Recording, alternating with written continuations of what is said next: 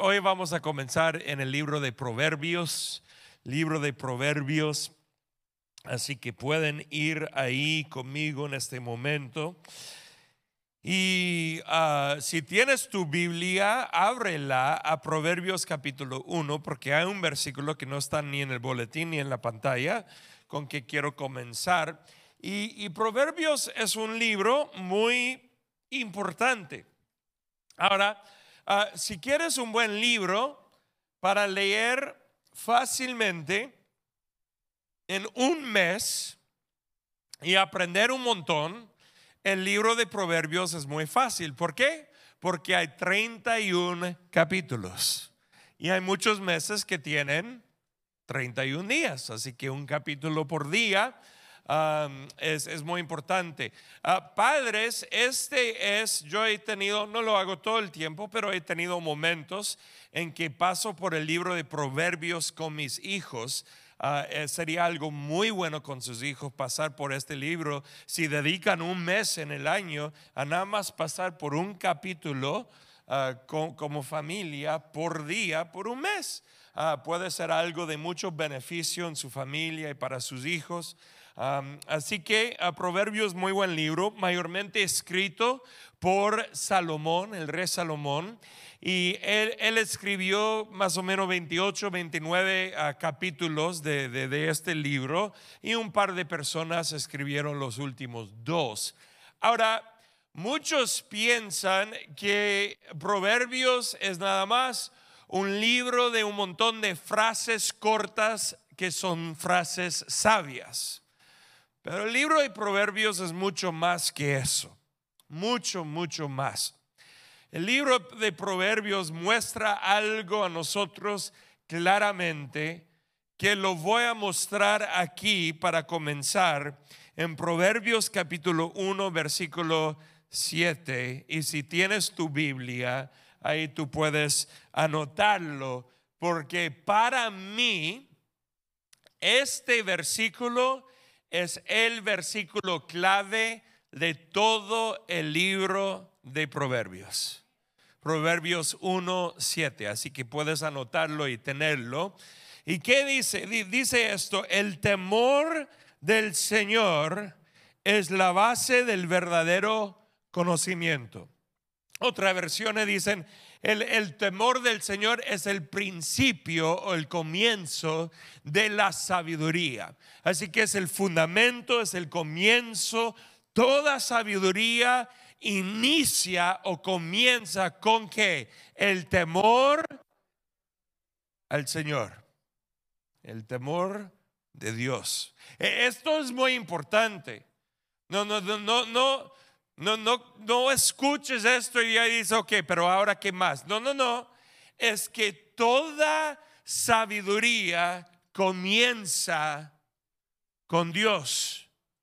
Pero no solamente comienza con Él. Ah, sí, comienza con Él porque Él es Dios. Pero esa sabiduría en tu vida comienza con tu temor hacia Él. ¿Entienden eso? Sabiduría en sí comienza con Él y la sabiduría en tu vida comienza con temerle a Él. Ahora, temor aquí no es temor de, tener miedo, es un respeto, es una honra que nosotros le damos a Él. Bastante importante. Ahora, uh, entiéndelo, porque tú puedes leer un libro que dice las cinco claves al éxito en la vida. Tú puedes leer 20 pasos para un matrimonio sano. O dice el libro algo como cómo comenzar un negocio exitoso.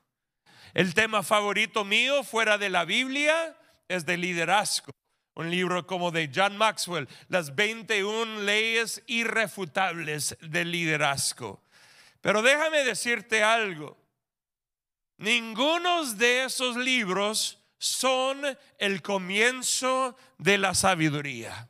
Solo Dios es el comienzo de toda sabiduría que hay. Solo Dios. Y eso es bastante importante. Y donde hay un libro, escucha lo que voy a decir, porque yo, yo he notado que hay ah, dueños de negocios que son súper exitosos que no conocen al Señor. Y uno pregunta, ¿cómo es que son exitosos si no conocen al Señor? Te voy a decir cómo. Porque ellos en muchos casos ejercen valores bíblicos aun si no saben que lo están haciendo. ¿Qué es lo que estoy tratando de, Señor, de decir? Que aún para el inconverso, la sabiduría comienza aquí, aun si no lo sabe. El que escribe un libro con puntos sabios acerca de la vida, aun si no lo entiende, es porque llega de la palabra de Dios. Llega del Señor todo. Entonces todo comienza con el Señor. Y por eso, y porque este concepto es bíblico, el título y mi mensaje es este. Jesús es la sabiduría. Dilo conmigo, Jesús es la sabiduría. Y algunos van a decir, eso suena un poco raro, ¿cómo es que Jesús es la sabiduría? Sabiduría es sabiduría, Jesús es Jesús. Pero sí, Jesús es en sí la sabiduría. La sabiduría no es solamente algo que agarras de Dios, Jesús es pura sabiduría y Él es la sabiduría de Dios.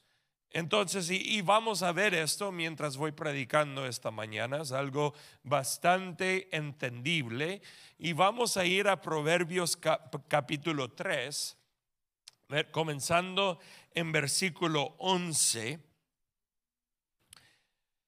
Y, quiero que sepan que hoy con esta prédica yo voy a aclarar unas cosas bastante importantes y, no voy a ir muy profundo en, en, varios temas.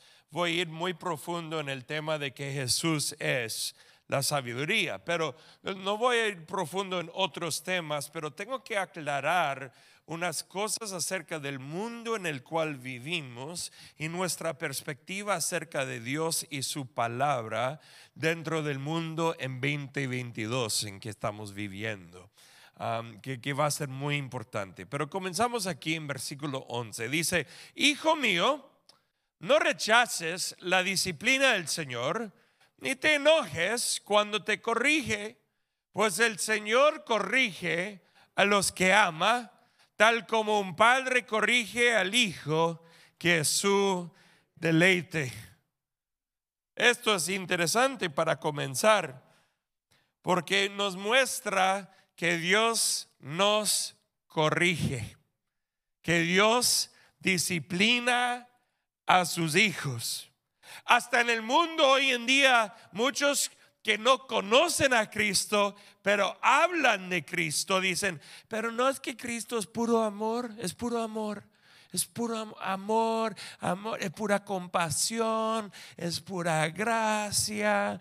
Y es que nunca se enoja, es todo feliz todo el tiempo. Ese es Jesús.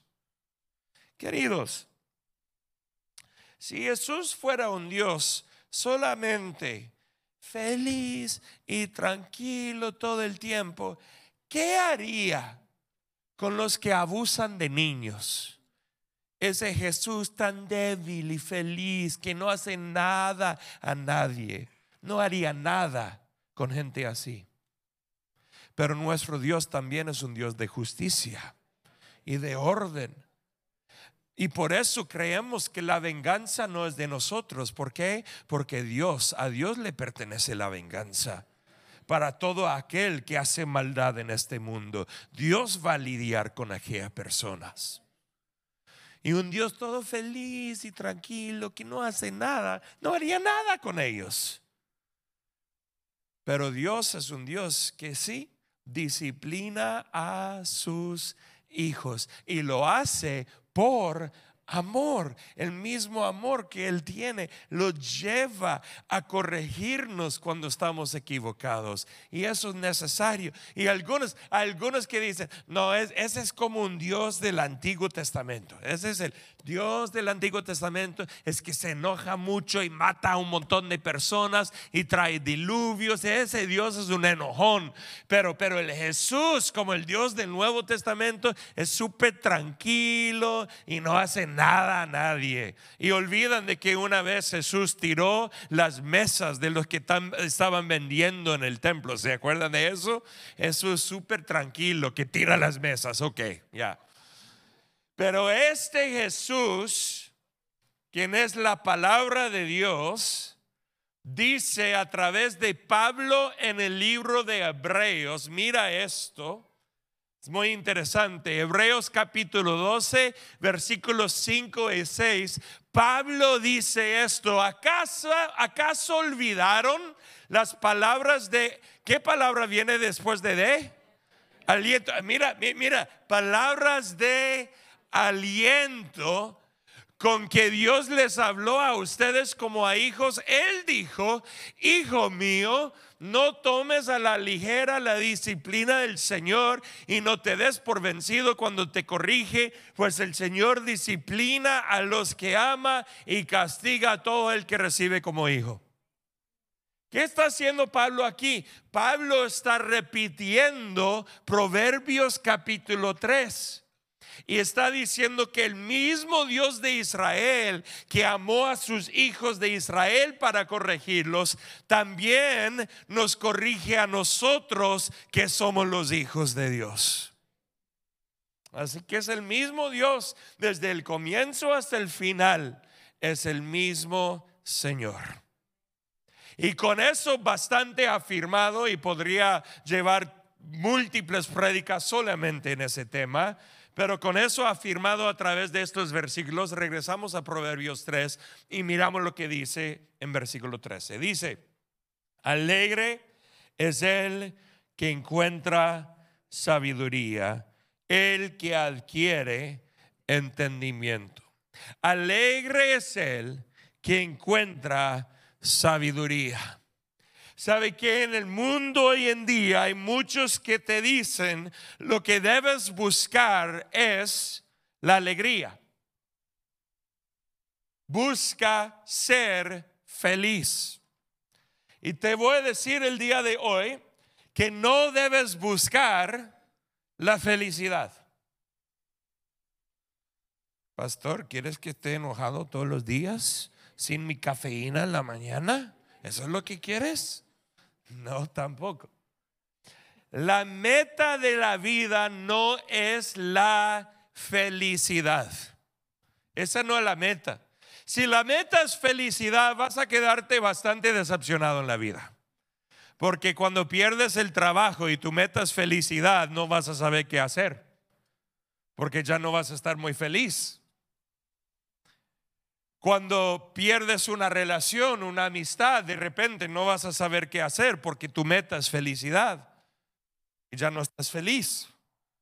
Cuando de repente er, fuiste millonario y perdiste todo el dinero y fuiste a bancarrota y toda tu felicidad estaba en el dinero, ya no vas a estar feliz. El problema si tu meta es la felicidad. La meta no debe ser felicidad, debe ser lo que dice aquí, sabiduría.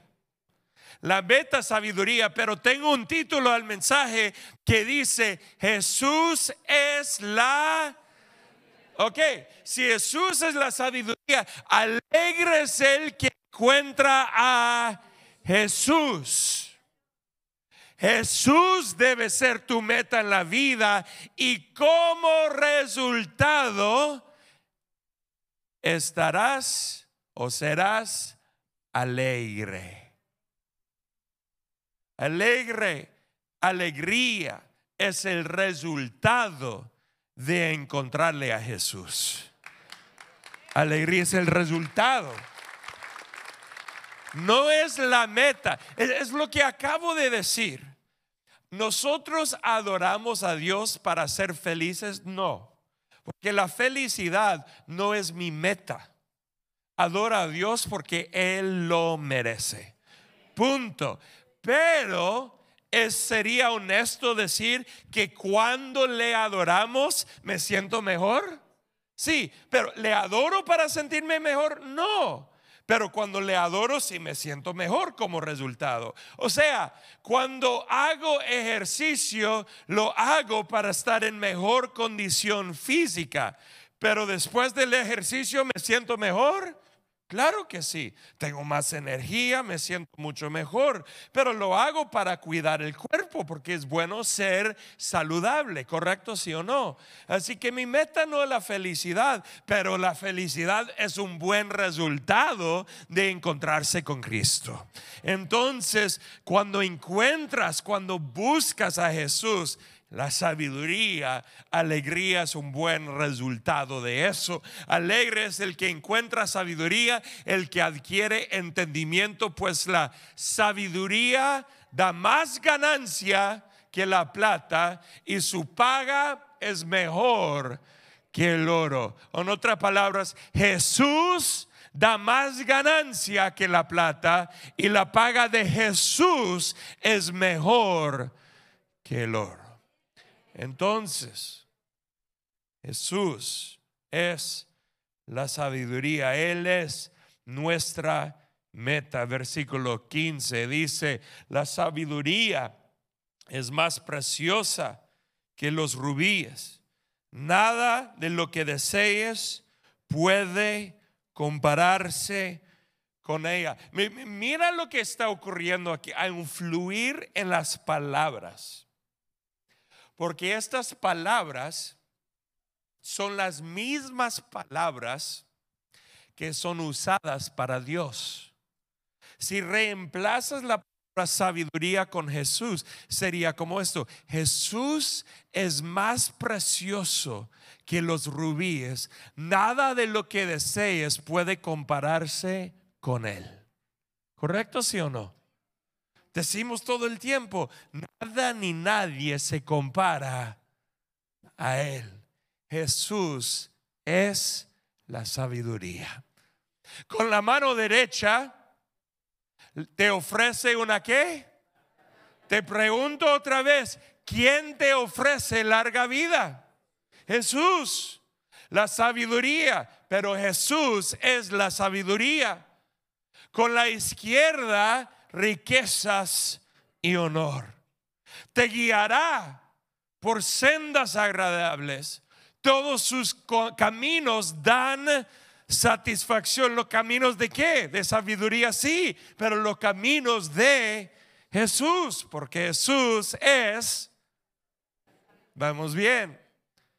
Y sigue, la sabiduría es un árbol de vida. Adán y Eva cuando estaban en el huerto de Edén tenían acceso al árbol de vida y al comer del fruto de ese árbol podían vivir para siempre. Ya. Hasta Dios lo dijo cuando los sacó del huerto de Edén. Dijo, no, no, no pueden quedarse aquí porque si se quedan aquí van a seguir comiendo del árbol de vida y vivirán para siempre, pero eso fue un problema. ¿Por qué? No porque Dios no, no, no quiere darnos vida eterna, sino porque Adán y Eva hubieran vivido por siempre en su pecado. Y ese hubiera sido un problema. Era la gracia de Dios que los sacó del huerto de Edén para evitar que vivieran para siempre en pecado. La gracia de Dios hizo eso. ¿Era un castigo para ellos? Sí, pero era una protección divina también para ellos no vivir para siempre en su pecado. Entonces el árbol de vida tenía fruto que daba vida eterna. Muy interesante. Entonces, esta es una otra vez referencia a Jesús, la sabiduría. Jesús es un árbol de vida a los que la abracen ¿Y qué dice después? Felices son los que se aferran a ella. Amén. Versículo 19 para la prédica. Hoy dije que capítulo 1, versículo 7 es el versículo clave de todo Proverbios. Pero para esta prédica hoy, versículo 19 y capítulo 3 es la clave de esta prédica el día de hoy, que dice, todos léenlo conmigo, por favor, con sabiduría el Señor fundó la tierra, con entendimiento creó los cielos. Esto es muy interesante. Versículo, brinco muy rápido, perdóname, después vuelvo atrás a versículo 20 de Proverbios 3. Entonces, con sabiduría el Señor fundó la tierra.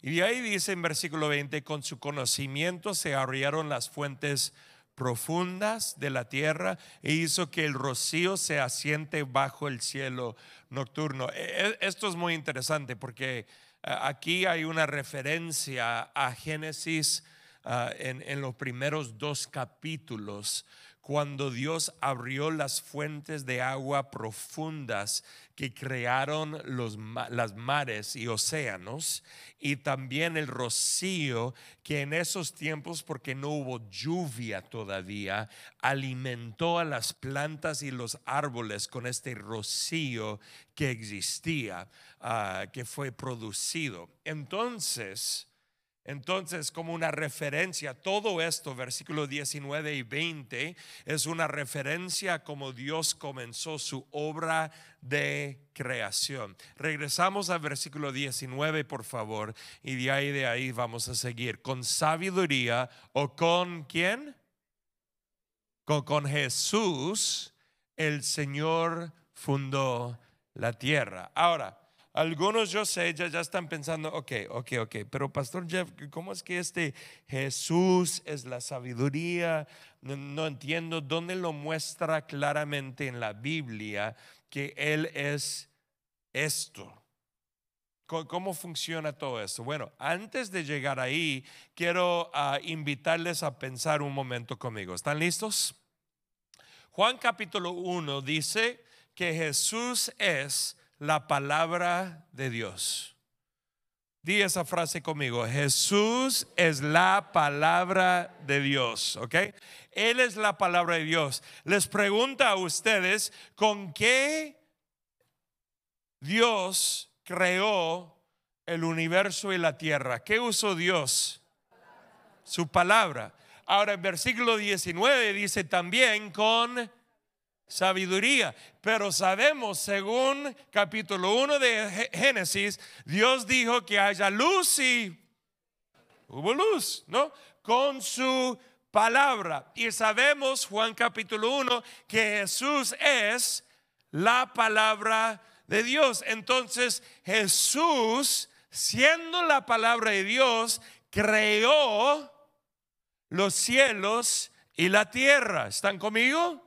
Y aquí en versículo 19 dice, con qué sabiduría el Señor fundó la tierra. Entonces las palabras de Dios son la sabiduría de Dios y Jesús es la palabra de Dios. Entonces Jesús es la sabiduría de Dios.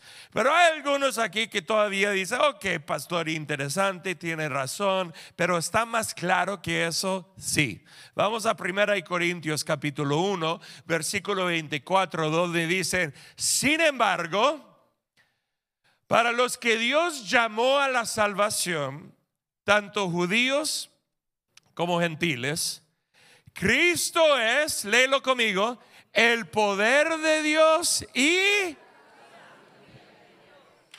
Ahí está. ¿Ok? Así que no, no estoy creando nada aquí. Está claramente en la palabra, Jesús es la sabiduría de Dios. Y por eso cuando lees sabiduría en proverbios, entiendes que no solamente son pensamientos interesantes, no solamente son pensamientos sabios. Cada vez que en Proverbios habla de sabiduría, está hablando de Jesús, porque Jesús es la fuente de sabiduría. Y esto es importante porque cuando el rey Salomón, quien escribió la mayor parte de proverbios, cuando él llegó a ser el rey, nadie le dio clases de ser rey. De repente David, el rey, su papá, no era un padre tan, tan bueno como papá. Como lo sabemos, pues ya he predicado de esto en el pasado. Varios de los hijos de, de David terminaron en desastre y David nunca quería disciplinar a sus hijos. Muy interesante que Salomón aquí, que tenía un papá que no disciplinaba a sus hijos, dice que Dios sí disciplina a los que él ama. Wow. Cuando el papá de él nunca disciplinaba. Y, y Salomón entra para ser el rey. Tu papá no le ha dado clases de ser rey. Y él tiene, Salomón, ya enemigos, gente que le quiere matar. ¿Qué hago? ¿Y qué hizo Salomón? En vez de pedir riquezas, en vez de pedir fama, con el Señor él pidió qué? Sabiduría. Sabiduría. El temor del Señor es el comienzo de la sabiduría. No, él no comenzó a leer libros, él no comenzó a hablar con otros reyes, él primero fue con el Señor, porque el principio de toda sabiduría es Él. Y por eso llegamos a versículo 25 y dice esto, ese plan ridículo, ahora para un momento, ¿cuál plan? el plan de la salvación, que era Jesús morir en la cruz por nosotros y después resucitar de la muerte, es un plan ridículo en los ojos del mundo. ¿Acaso si tienes una plática con una persona que es musulmán o hasta con judíos o un ateo y dices y, te preguntan, ¿qué crees en tu religión? Ah, bueno, lo que nosotros creemos es que Dios se hizo carne y se murió en una cruz. Y van a pensar, ¿qué Dios tan débil? Es que Él se hizo carne y en vez de reinar sobre toda la tierra, se murió. ¿Y qué, tipo de Dios tienes?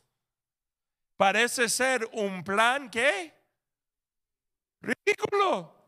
No hay ninguna otra religión. Oh, otras religiones enseña de dioses que se mueren, pero se mueren por peleas entre varios dioses y un dios mata al otro dios.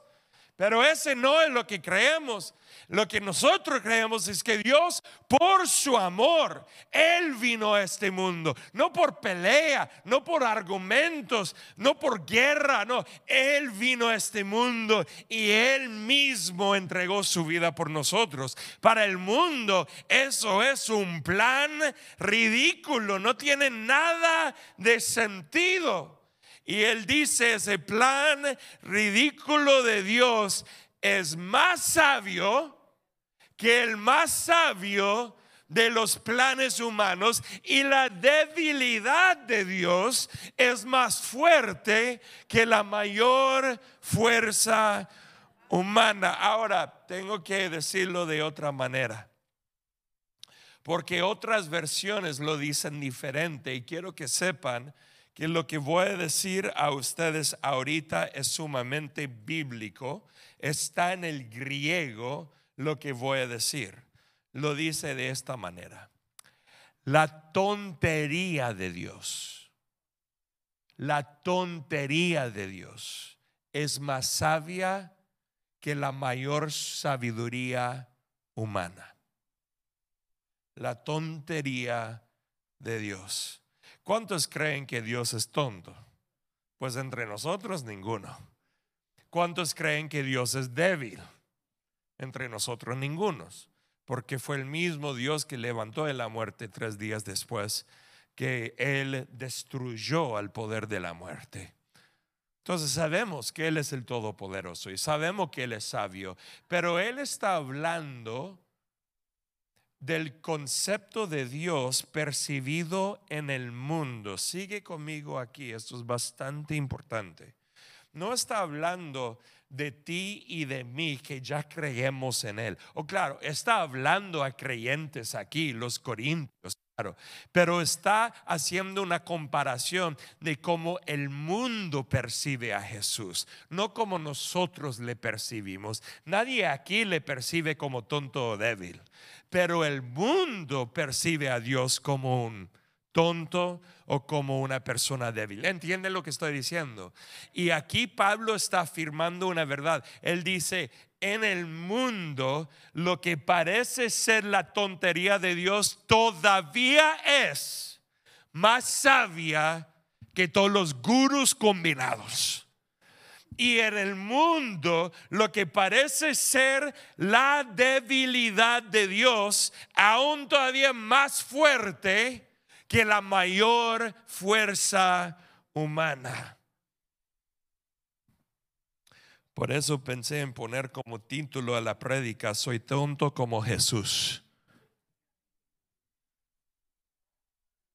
Oh no, yo quiero ser tonto como Jesús en el mundo. ¿Alguien, alguien sigue conmigo aquí porque tengo algo muy importante que decir. Muy importante, porque esto te puede ir a definir como un seguidor de Cristo. ¿Y cuántos quieren ser buenos seguidores de Cristo? Yo quiero ser, lo voy a decir otra vez, quiero ser tonto como Jesús. Escúchame, en los ojos del mundo. Esto es muy importante. Y aquí voy a entrar a hablar un poco de lo que estamos enfrentando en estos momentos en la sociedad y nosotros como creyentes. Y, como dije, yo no voy a ir en ningún tema muy, muy profundo aquí, porque la profundidad del tema hoy es sencillo. Jesús es la sabiduría de Dios, ¿no? Pero cuando miramos al mundo en que estamos viviendo, tenemos un problema. Tenemos un gran problema problema grave. Pero quiero que sepan que el problema que tenemos en el mundo no es nada nuevo. Esto ha pasado en, el pasado. Y las, sociedades vienen y van y cosas pasan durante toda la trayectoria de la historia. Así que lo que está pasando hoy no es nada nuevo y va a seguir pasando hasta que Cristo venga. Y espero que venga pronto. Pero eh, el mundo está en dificultades y vivimos en una sociedad que es sabia en sus propios ojos. El mundo es sabio en sus propios ojos. Cuando el mundo se mira a sí mismo en el espejo, piensa, wow, mira cuán sabio soy. Los líderes políticos, cuán sabios es que ellos son.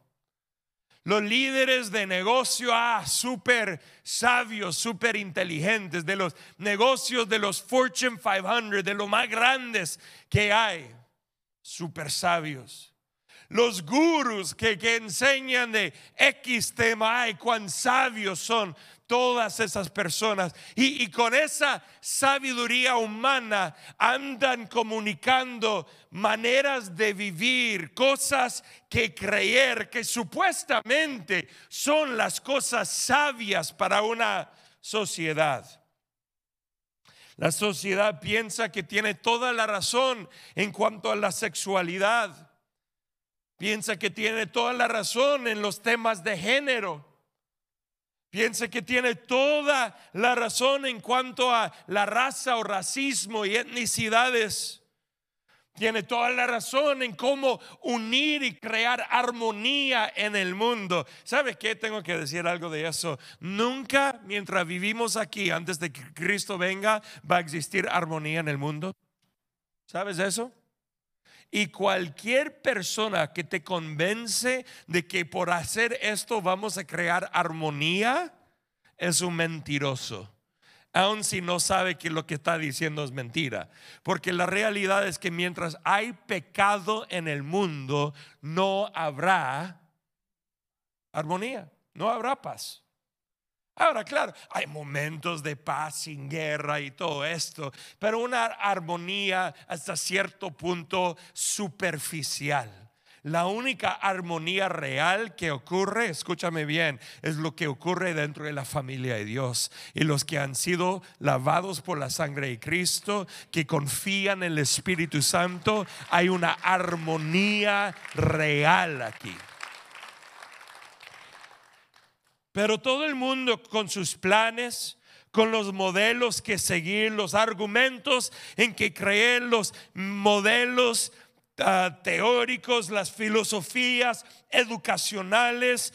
Déjame ser muy claro aquí y yo lo digo como una persona sumamente educada, tengo un doctorado, he estudiado mucho, estudio todas estas cosas que están en el mundo, que creen, como hablan y todas esas cosas. Pero déjame decirte que esas cosas de la sociedad son basura comparada a Cristo Jesús, quien es la sabiduría de Dios.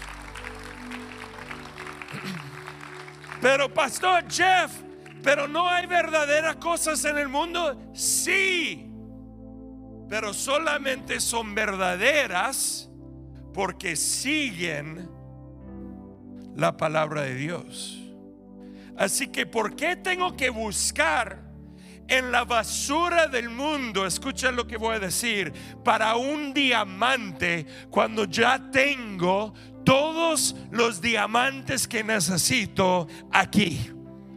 Yo no tengo que atravesar por 90% mentira para un 10% de verdad, cuando tengo 100% de verdad aquí enfrente de mis ojos. La palabra de Dios, Jesús, es todo lo que necesitamos para vivir la vida buena. ¿Podemos hablar de cosas de una perspectiva científica? Sí. ¿De una perspectiva filosófica? Sí. Claro que sí. No tengo problema con eso. Pero entiende que en cualquier de esas áreas donde hay verdad, esa verdad solamente existe porque Dios la estableció como verdad. Y en cuanto a las cosas del mundo, tengo que tener buen discernimiento para saber cuáles cosas son de Dios y cuáles son del mundo. Y sabe que e-, es bastante difícil hoy en día porque muchas personas comienzan a medirle a Cristo según los valores del mundo. Comienza a decir cosas como, pero, pero eh, si esos dos se aman, ¿por qué no es que, que, pueden estar juntos? Yo, yo, yo no entiendo eso. Hoy en día hay un movimiento grande, quizás no han oído, pero yo presto atención a esto. Hay un movimiento bastante grande para que hayan adultos con atracción a menores de edad tengan relaciones aprobadas en la sociedad. Y si tú no sabes que eso está pasando, está bien, no hay problema. Yo tomo mucho más tiempo como pastor a estudiar lo que está pasando en la cultura, pero déjame decirte que ese movimiento es un movimiento real y dentro de quizás unos 3 a 5 años probablemente va a explotar de manera que lo vas a comenzar a oír por todos lados. Está un poco escondido ahorita, pero está pasando. ¿Y por qué digo todo esto? Porque cuando alguien dice, no, pero ¿por qué no es que alguien de 30 años con, con alguien de 12 años pues, no, no pueden estar juntos? Amor es amor. Ah, porque amor es definido no por el mundo, sino por la palabra de Dios. Y el amor de la palabra, amén El amor de la palabra, el amor de Jesús es diferente que el amor de este mundo.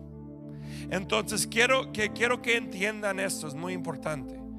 Cuando ves cosas en la sociedad que dices, pero, pero yo no entiendo por qué este es un problema. Yo sé que la Biblia dice que este es un problema, pero no entiendo por qué. Déjame decirte esto. No vas a entender todo de Dios porque yo como ser humano imperfecto nunca voy a poder comprender la totalidad de la sabiduría de Dios. Y ahí llega el momento en la vida cuando tengo que tomar la decisión de confiar en la soberanía de Dios, aun cuando yo no entiendo el porqué de que Dios decidió tal cosa. Y cuando ves algo en el mundo que parece estar bien, pero va en contra de la palabra, déjame decirte esto, aun si no lo entiendes, confía en la palabra, porque esta palabra ha permanecido de generación en generación en toda sociedad que se ha levantado y se ha bajado en todo tipo de pecado y manera de operar en el mundo. Y aunque ciertos valores del mundo, se han levantado, después se han caído, pero esto, queridos, esto ha permanecido en todo momento. En todo momento. Entonces, Jesús es la sabiduría de Dios. Y por eso otra vez en versículo 19 capítulo 3 de Proverbios podemos decir con sabiduría con Jesús, el Señor fundó la tierra y la operación correcta de este mundo y todo lo que vivimos en el mundo viene de la fuente de la sabiduría de Dios desde el comienzo de la tierra, desde que tú fuiste creado, desde que existió, existió un solo gobierno en el mundo antes de todo era la sabiduría de Dios que estableció el orden de funcionamiento humano y todo lo que tenemos que hacer. Y por eso puedo regresar a 1 Corintios capítulo 1 y seguir para terminar con estos versículos, comenzando en versículo 1 eh, Corintios 1, por favor.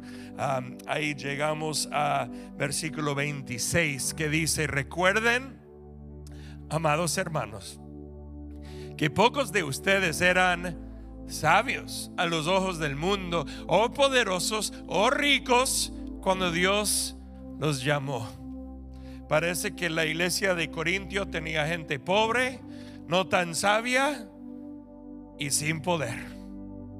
Y está bien, porque vas a ver lo que Dios hace con la gente que no es tan sabia, con la gente que no es tan poderosa y con la gente que no es tan rica. Así que si tú cabes en una de esas categorías, bienvenido al club. ¿Están listos? En cambio, Dios eligió lo que el mundo considera ridículo o tontería para avergonzar a los que se creen sabios. El mundo se cree sabio, pero usa a los tontos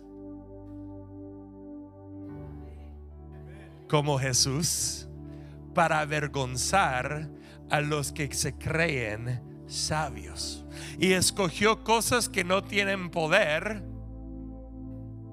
para avergonzar a los poderosos. O sea, igual tú dices débil para Cristo, tonto para Cristo, todo eso funciona.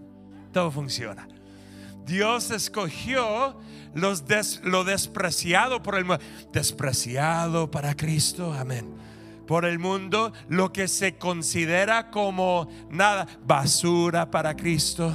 Y lo usó para convertir en nada lo que el mundo considera importante. Como resultado, léelo conmigo, nadie puede jamás jactarse en presencia de Dios. Dios los ha unido a ustedes con Cristo Jesús. Dios hizo que Él fuera la sabiduría misma, otra vez lo dice, para nuestro beneficio. Cristo nos hizo juntos ante Dios, nos hizo puros y santos y nos liberó del pecado. Y lee 31 conmigo que dice, por lo tanto, como dicen las escrituras, si alguien quiere jactarse, que se jacte solamente del Señor. Amén.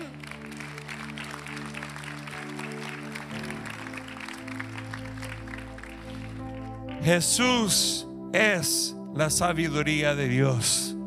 Así que si eres uno de esos tontos de las cosas del mundo, no te preocupes, porque con Él tienes más que suficiente. Si eres uno de esos débiles en cuanto al mundo, no te preocupes, porque el poder de Dios es manifestado a través de tu vida. Eso es, eso es. Pónganse de pie conmigo en este momento. ¿Cuántos quieren la camisa que dice tontos para Jesús?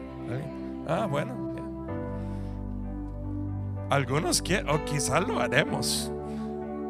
Y vas caminando en el mundo y dicen, tonto para eso, ¿qué significa eso? O tonto como Jesús, ya, ok. Vamos a orar. Señor, hoy estamos tan agradecidos con el hecho de que tú nos has salvado, nos has cambiado, nos has transformado. Y Señor, estamos agradecidos contigo por tu gran amor.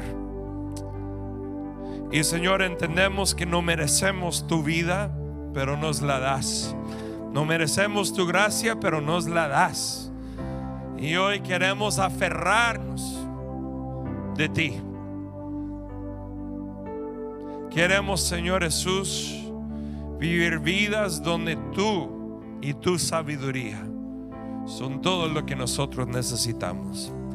Y si tú hoy quieres aferrarte de Jesús, de Jesús, si no conoces a Cristo y reconoces que necesitas de Cristo, este Señor que en su tontería del mundo murió en la cruz, pero en el poder de Dios se levantó para darte la vida eterna, que es la sabiduría de Dios si tú deseas conocerle o si tú conoces a Cristo pero has estado buscando demasiado en el mundo para cosas sabias y dices hoy quiero girarme hacia Cristo para mi sabiduría.